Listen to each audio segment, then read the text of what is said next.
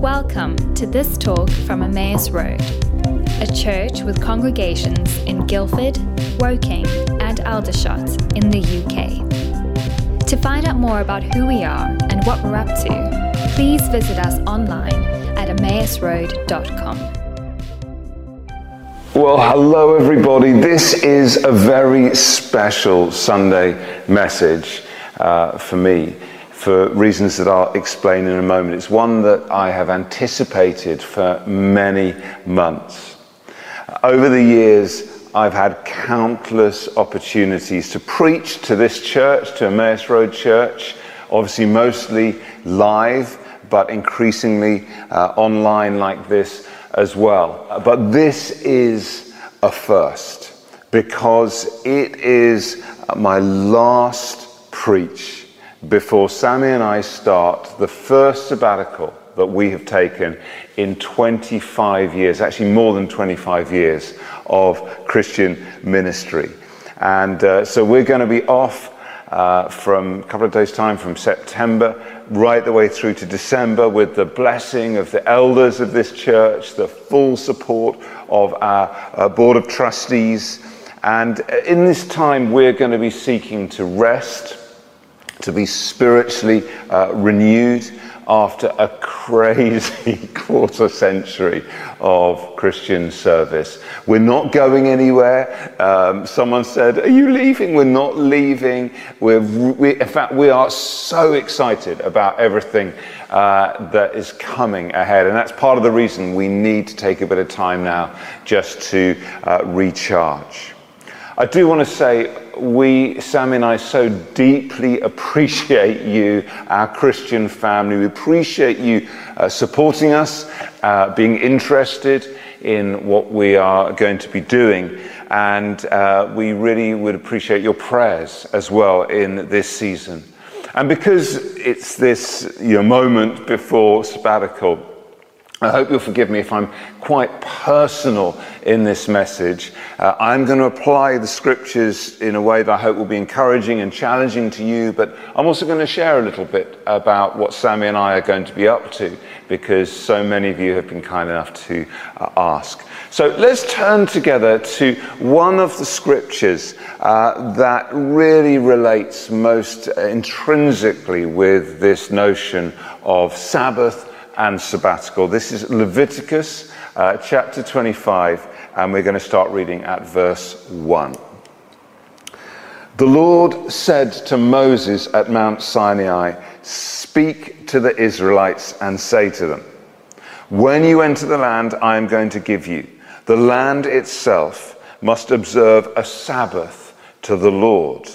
For six years sow your fields, and for six years prune your vineyards and gather their crops.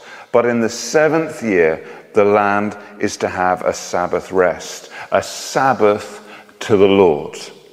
Do not sow your fields or prune your vineyards. Do not reap what grows of itself or harvest the grapes of your untended vines. The land is to have a year of rest. The land is to rest every seven years. Sometimes we think Sabbath is just for people, but the Sabbath is for the land, it's for the economy, it's for industry, it's for the whole world. And so uh, God is here commanding one of the most radical things, I think, in the whole of Scripture, right up there with the Ten Commandments or love your enemies. The creator of the universe is saying to us, you must take time off. The land must take time off. You need to be restful and relaxed. And not just one day in seven, but also one year in seven.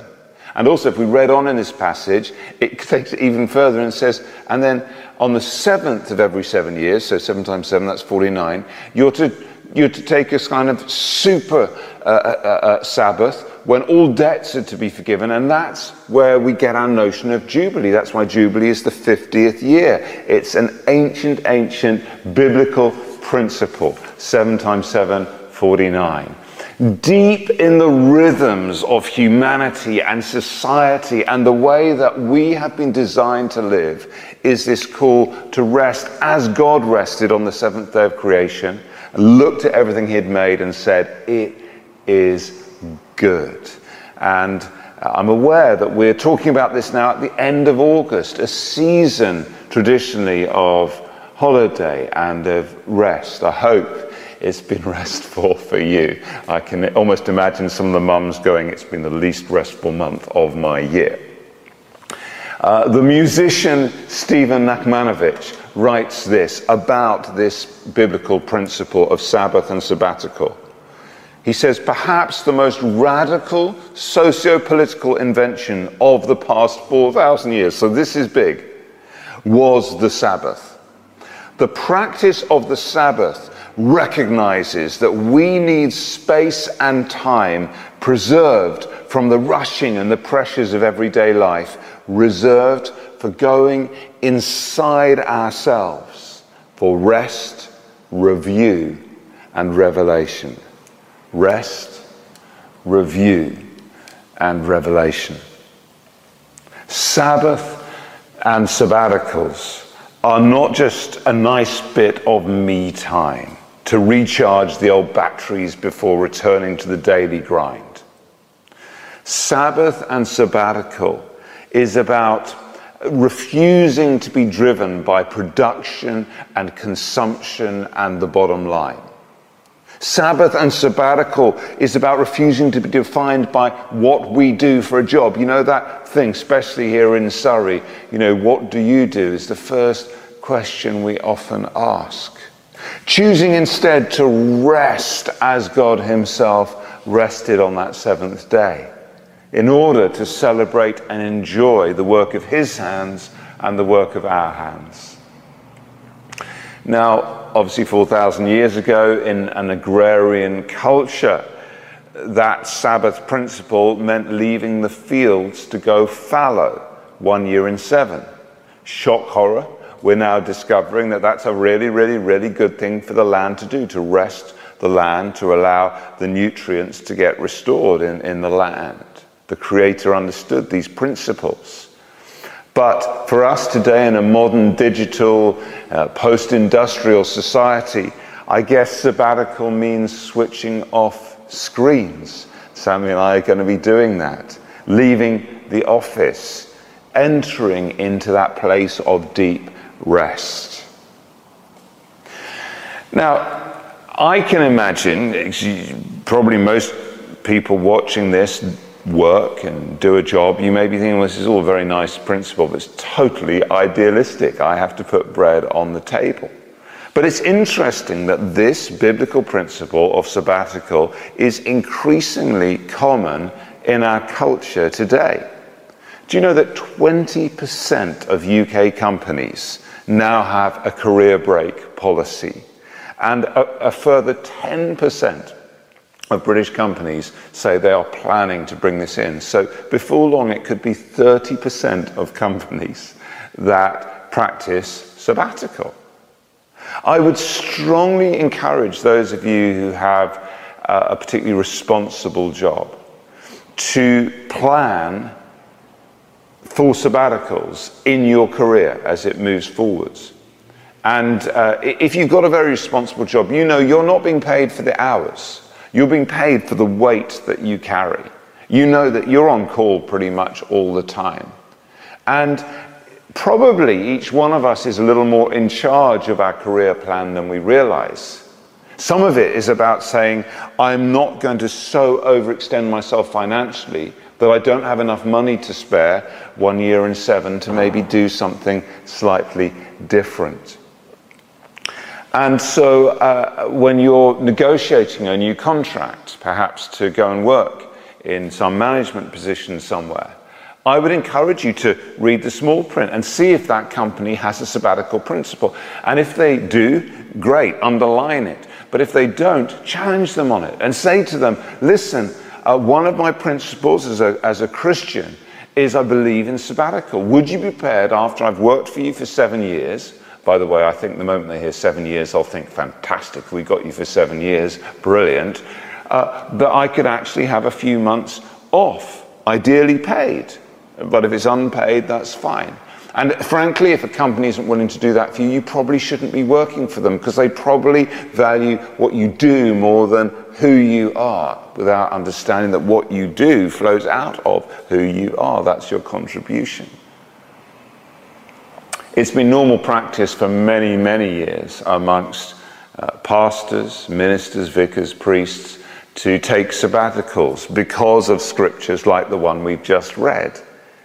And uh, traditionally, it's every seven years because that's what's stipulated in this passage in vineyard churches, Anglican churches, Baptist churches, and so on. And so I'm a little bit ashamed to admit to you that in more than 25 years of full on Christian ministry, Sammy and I have never taken a sabbatical. And it was actually when we all as a church worked through my friend John Mark Comer's uh, book, The Ruthless Elimination of Hurry, a few years ago, that the Holy Spirit really began to challenge Sammy and me. Firstly, about days off, about taking Sabbaths. And we, we try to do that now. We're still not great at it, but we're getting much better. We're switching everything off. Supper time on Friday through to supper time on Saturday. Uh, find what day of the week works for you. If you've got kids, include the kids in that process. It will be joyful for you. John Mark, uh, John Mark's book is brilliant on all of that. But also, the Holy Spirit began to challenge us then about sustainable and godly rhythms. And that's why we began planning for this sabbatical that's just about to begin. And it's time to slow down I want you to hear me. This sabbatical is not a flash in the pan thing. Uh, there's no crisis. Uh, we've been planning this, as I say, for several years, and we've got the full support of the leaders here at Emmaus and in 24 7 prayer. For us, this is just the perfect time to be taking these three months out because both of our boys have now left home. We're empty nesters, it's a change of season. We're finally coming out the other side of this pandemic uh, together, which has been exhausting uh, and intensive to say the least. Uh, we've successfully restructured as a church. Adam Heather is now doing the most brilliant job as the executive pastor of Emmaus Road. He runs the church day to day. Sammy and I oversee things strategically, high level decisions, but uh, he's going to be able to keep running the church day to day. The pastors of the different congregations in Guildford and Woking and Aldershot are just superb and they're going to keep doing what they're doing. So things are well in position to properly look after you and indeed move forward as a church over these next three months. What's more, Sammy uh, has just finished her training and has qualified as a professional counselor, and so she's at a natural break. She'll be starting a new uh, uh business as a counselor uh, from January. Uh, so, um, if you want counseling, there's a little commercial. Uh, I don't think she'll have spaces for very long. And frankly, Sammy and I are just tired. We, we, we, we, we love what we do. We count it the great joy of our lives uh, to serve this church. It's not a job for us, this is community and family, uh, but it's full on and we get tired. People have been asking uh, a little bit how we're going to spend this time the, these precious three months. And uh, we're going to take a little bit of holiday time. Uh, we're going to do a lot of reading. Sammy's going to take a personal retreat uh, on her own, away from me. Who can blame her?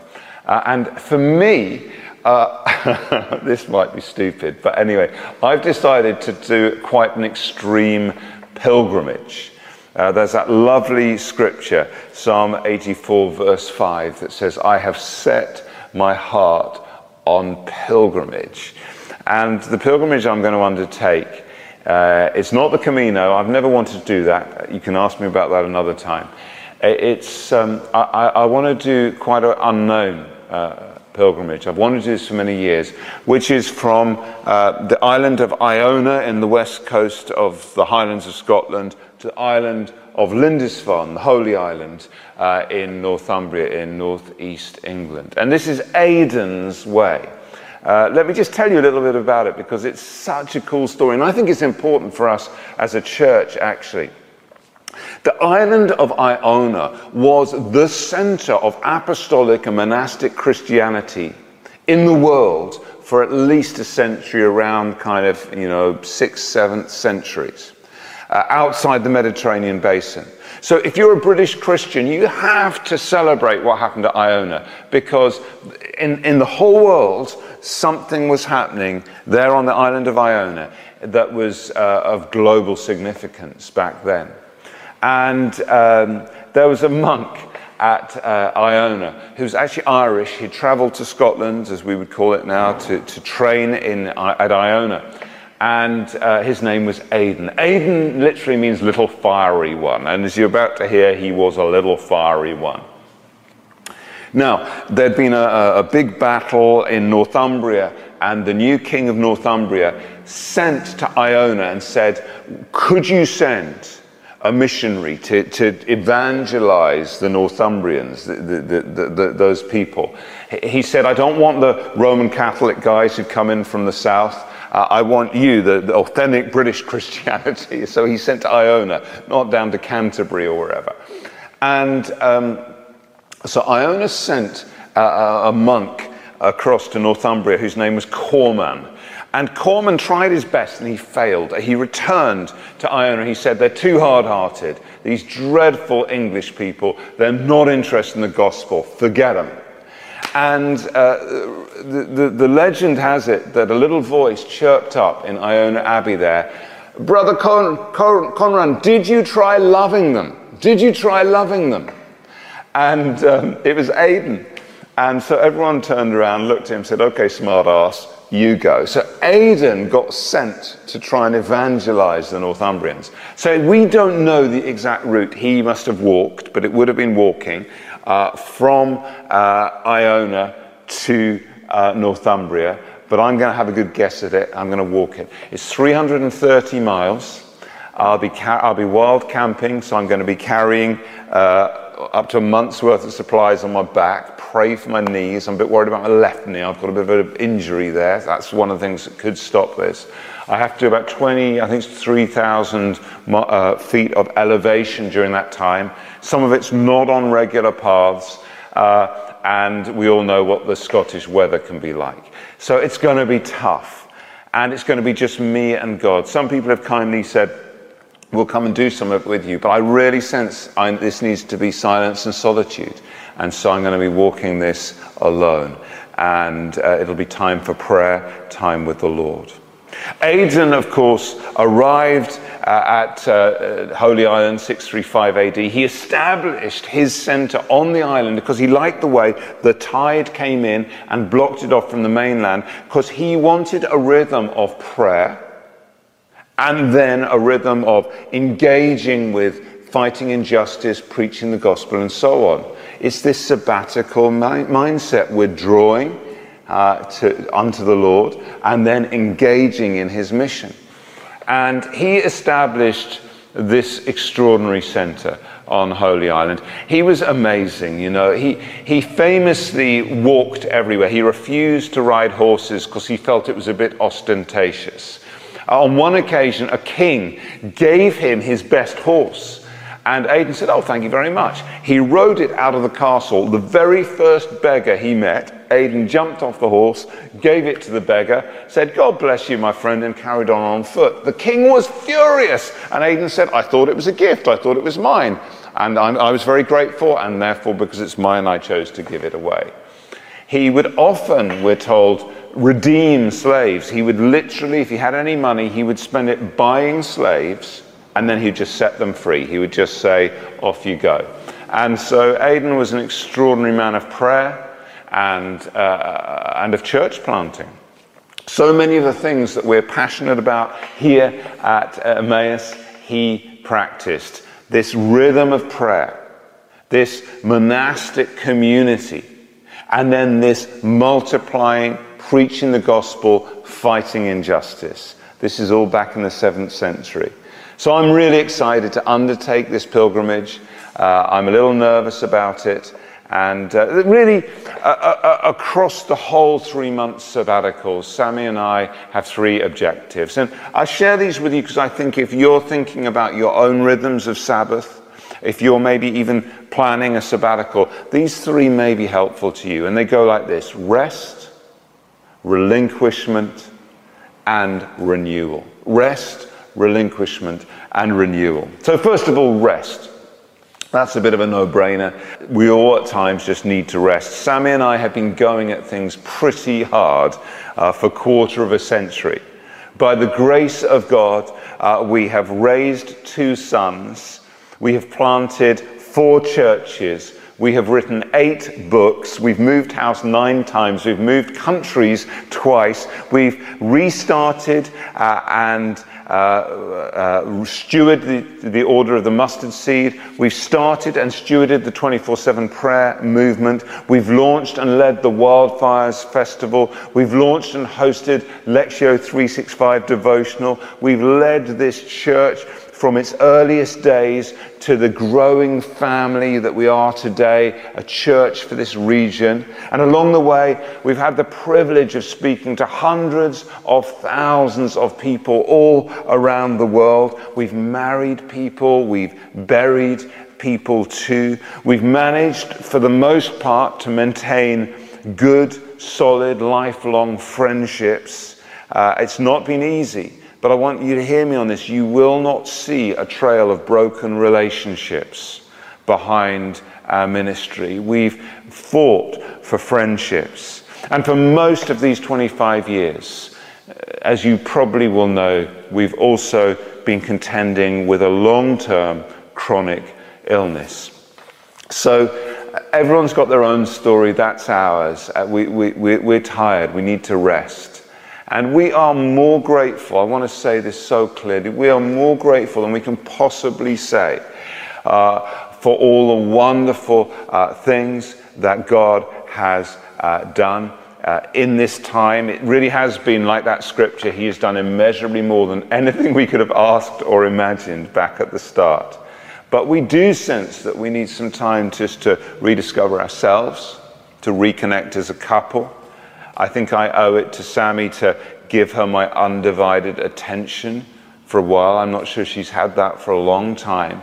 And I think we just want to celebrate what every decent country and Western song celebrates, which is, you know, the three things faith, the land, and, uh, and family. And, and that's going to be important for us. And the second thing is relinquishment. This is going to be a season of relinquishing ourselves. Let me explain that. There's something quite deep within your ego drive that you have to contend with when you start to think about taking this much time off. I know uh, some of you probably say, oh, it just sounds like a long holiday. I've tried to explain it's not just holiday, it's something a bit more spiritual and actually a bit more rigorous than that. But then you start to look into, oh, no one's going to need me. I may miss out on important discussions. If I can be really honest with you, like just switching off screens for three months. On one hand, I can't wait. I mean, we're all sick of emails, social media, all that stuff. But there's this other part of me. I haven't got loads of, you know, social media followers, but I've probably got 100,000 or something like that across three platforms. I'm going to lose thousands of followers and there's part of me that thinks, oh no, I don't want to do that. And the part of me thinks, what is that? Like, why does that stuff even matter? One day I'm going to die, and then they'll disappear pretty quick. So there's something about relinquishment, about saying, I'm okay with being anonymous. I'm okay with not being needed. I'm okay with not being in the limelight, but being in the twilight, that I've had to confront in my own soul. I'm just being very honest with you. It's surprising how much security we all find in the things that we do, in needing to be needed. I'm quite excited about that moment right at the start of my pilgrimage maybe day three, day four, when I just say to God, okay, God, it's just you and me. What happens now? And I kind of know the answer to that if it was like a day together, because I quite often will spend just a day with the Lord, but days and days. That feels like the real wilderness that I'll be stepping into, and I'm excited for that time of encounter with God. Relinquishment, of course, is also about trusting God for resurrection. It's trusting God that Emmaus Road is His church, it's not mine. It's, it's saying, God, this is your vision, it's not my vision. The world's going to continue just fine without me, not just for these three months, but when I finally fall under a bus. Killing the Messiah complex, returning to the simple heart of worship. So that's the relinquishment piece. I'm just being honest with you. And then finally, I think this is about renewal. Yes, we need to rest. Yes, there's some stuff we've got to let go of, but we're excited about what God's going to do in us and how He's going to prepare us for the next season during sabbatical. If you've even half been following the sort of uh, the news, the Christian news, as it were, over recent months, you'll have seen tragedy after tragedy. Bill Hybels at Willow Creek, Ravi Zacharias, Carl Lentz in New York. If you've watched the Hillsong documentary, if you've listened to those podcasts, The Rise and Fall of Mars Hill about Mark Driscoll, it's just shocking. And as I have had to engage with a lot of that, some of these are people I knew uh, personally. I, I've had to ask a lot of soul searching questions about my own drives, about really being a follower of Jesus. And this is what I am absolutely convinced about, and it's all to do with sabbatical.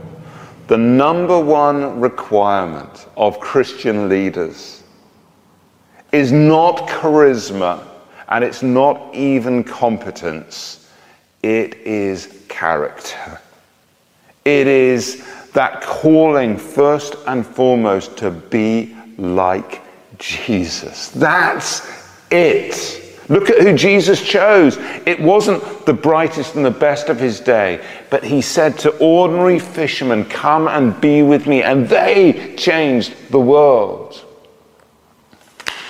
And so I want to come back to that place. I love it when the Apostle Paul is able just to say in one of his letters, Follow me as I follow Christ. That is what will qualify me to be your leader. That I am a follower of Jesus. Maybe even just a little bit further ahead down the road than some of you. And so you say, Well, I'm trying to work out how to do this Christianity thing. If I can just be a little bit like Pete, he seems to know how to be like Jesus. It's that, it's my character. It's not whether I can preach or whether I can, you know, manage an organization or read an Excel spreadsheet or run an organization well. More than anything I'm called to say, I am called to listen. And I don't always do enough listening. Like the early apostles, my priority when things get busy needs to be prayer and the word not management and organization. Jesus says, Hey, you're not actually my servant, you're my friend. Christian ministry, to be honest, can be all consuming. And one of the reasons for that is that it's just such fun, it's such a privilege, it's such a joy. And, you know, being alongside people in their happiest and their worst moments is such a privilege. But another reason why it's so full on is actually, technically, I don't do a job. I'm not paid to do a job. I'm given some money not to do a job so that my whole time can be freed up to serve the Lord in whatever way that uh, might mean. And uh, that, that, that's why we talk about stipends rather than salaries. We talk about vocation. And sometimes it can be hard to put boundaries around that. And my nearest and dearest would tell you that, you know, I've often been taking calls late at night. I've often been hard at it first thing in the morning, and there hasn't been a lot of breathing space between those two. And so I want to come back to that place of just being a friend of God. My commitment to you is not to come back with any great new revelation or master plan. I warn you now that my first preach back in January might well be the worst thing you have ever heard. I don't want to set the bar low. I'm going to lay it on the ground and wriggle around. It's going to be terrible. Don't expect me to be come down the mountain like, like from, my, from my pilgrimage, like Moses glowing with the Ten Commandments. I, I just, I'll probably come back like with my brain like scrambled egg. But just trust me, we'll get there. But my commitment to you is something different. My commitment is to come back a little bit more in love with my Lord Jesus Christ and to come back a little bit more in love with my wife, Sammy Greig, and to perhaps, by the grace of God, come back looking and sounding a little bit more like Jesus too. I'd love you, please, just to pray for three things for us over sabbatical protection, presence, and playfulness. So, protection. Um, we just often find the enemy tries to rob us when we're coming into seasons like this, especially in the area of health. Please pray for protection on us, protection of our sabbatical, actually, protection of my physical health as I try and do this quite extreme physical challenge of the pilgrimage. Secondly, presence. We want this to be time in the presence of God. We want to be aware of the presence of God and we want to be more present to one another. And thirdly, playfulness. We, we, we feel like, and a lot of people have actually said to us, this is a time for joy and for fun. And uh, sometimes I've been like, yeah, I remember fun. So pray, pray for that as well. But I believe this isn't just about Sammy and me. I think this is an invitation for each one of us to ask what does a Sabbath lifestyle actually look like for me? Perhaps this talk is going to catalyze something in you and challenge you to begin planning for a sabbatical. It might be in years and years' time. Begin saving money now. Begin building into your contract at work or whatever it is. When might you take a sabbatical? I would encourage anyone, whatever industry you're in, to try and think in these terms if you possibly can. But I know it's a privilege. And of course, as we begin to resurface from August and this year, perhaps more than ever before, we all, as we begin to think about September, know that we don't want to just go back to things as normal. We want to learn from the difficulties and the challenges we've been through over the last year and a half. We, we, we want to resurface different. And I wonder if one of the invitations of the Holy Spirit to you is not just to get into the craziness of back to school, back to work in September, and get to Christmas just exhausted, but to begin to build sustainable rhythms, weekly days off, away from screens, uh, uh into your life over the next few months. And so I'd like us to finish by praying a beautiful prayer of relinquishment written by Richard Foster. Those of you who come to our daily prayer meetings will be familiar uh, with this prayer. Those of you who read my book, God on Mute, uh, it features in there, but it's a beautiful prayer. And so I'm going to read it now, and wherever you're watching this, I just encourage you, excuse me, just quietly um, just read along. And this is between you and God. You may want to open your hands before the Lord as a sign of relinquishment. So let's pray this together as I finish. Today, O Lord, I yield myself to you. May your will be my delight today. May you have perfect sway in me. May your love be the pattern of my living. I surrender to you my hopes, my dreams, my ambitions. Do with them what you will, when you will, as you will. I place into your loving care my family, my friends, my future. Care for them with a care that I can never give. I release into your hands my need to control, my craving for status, my fear of obscurity.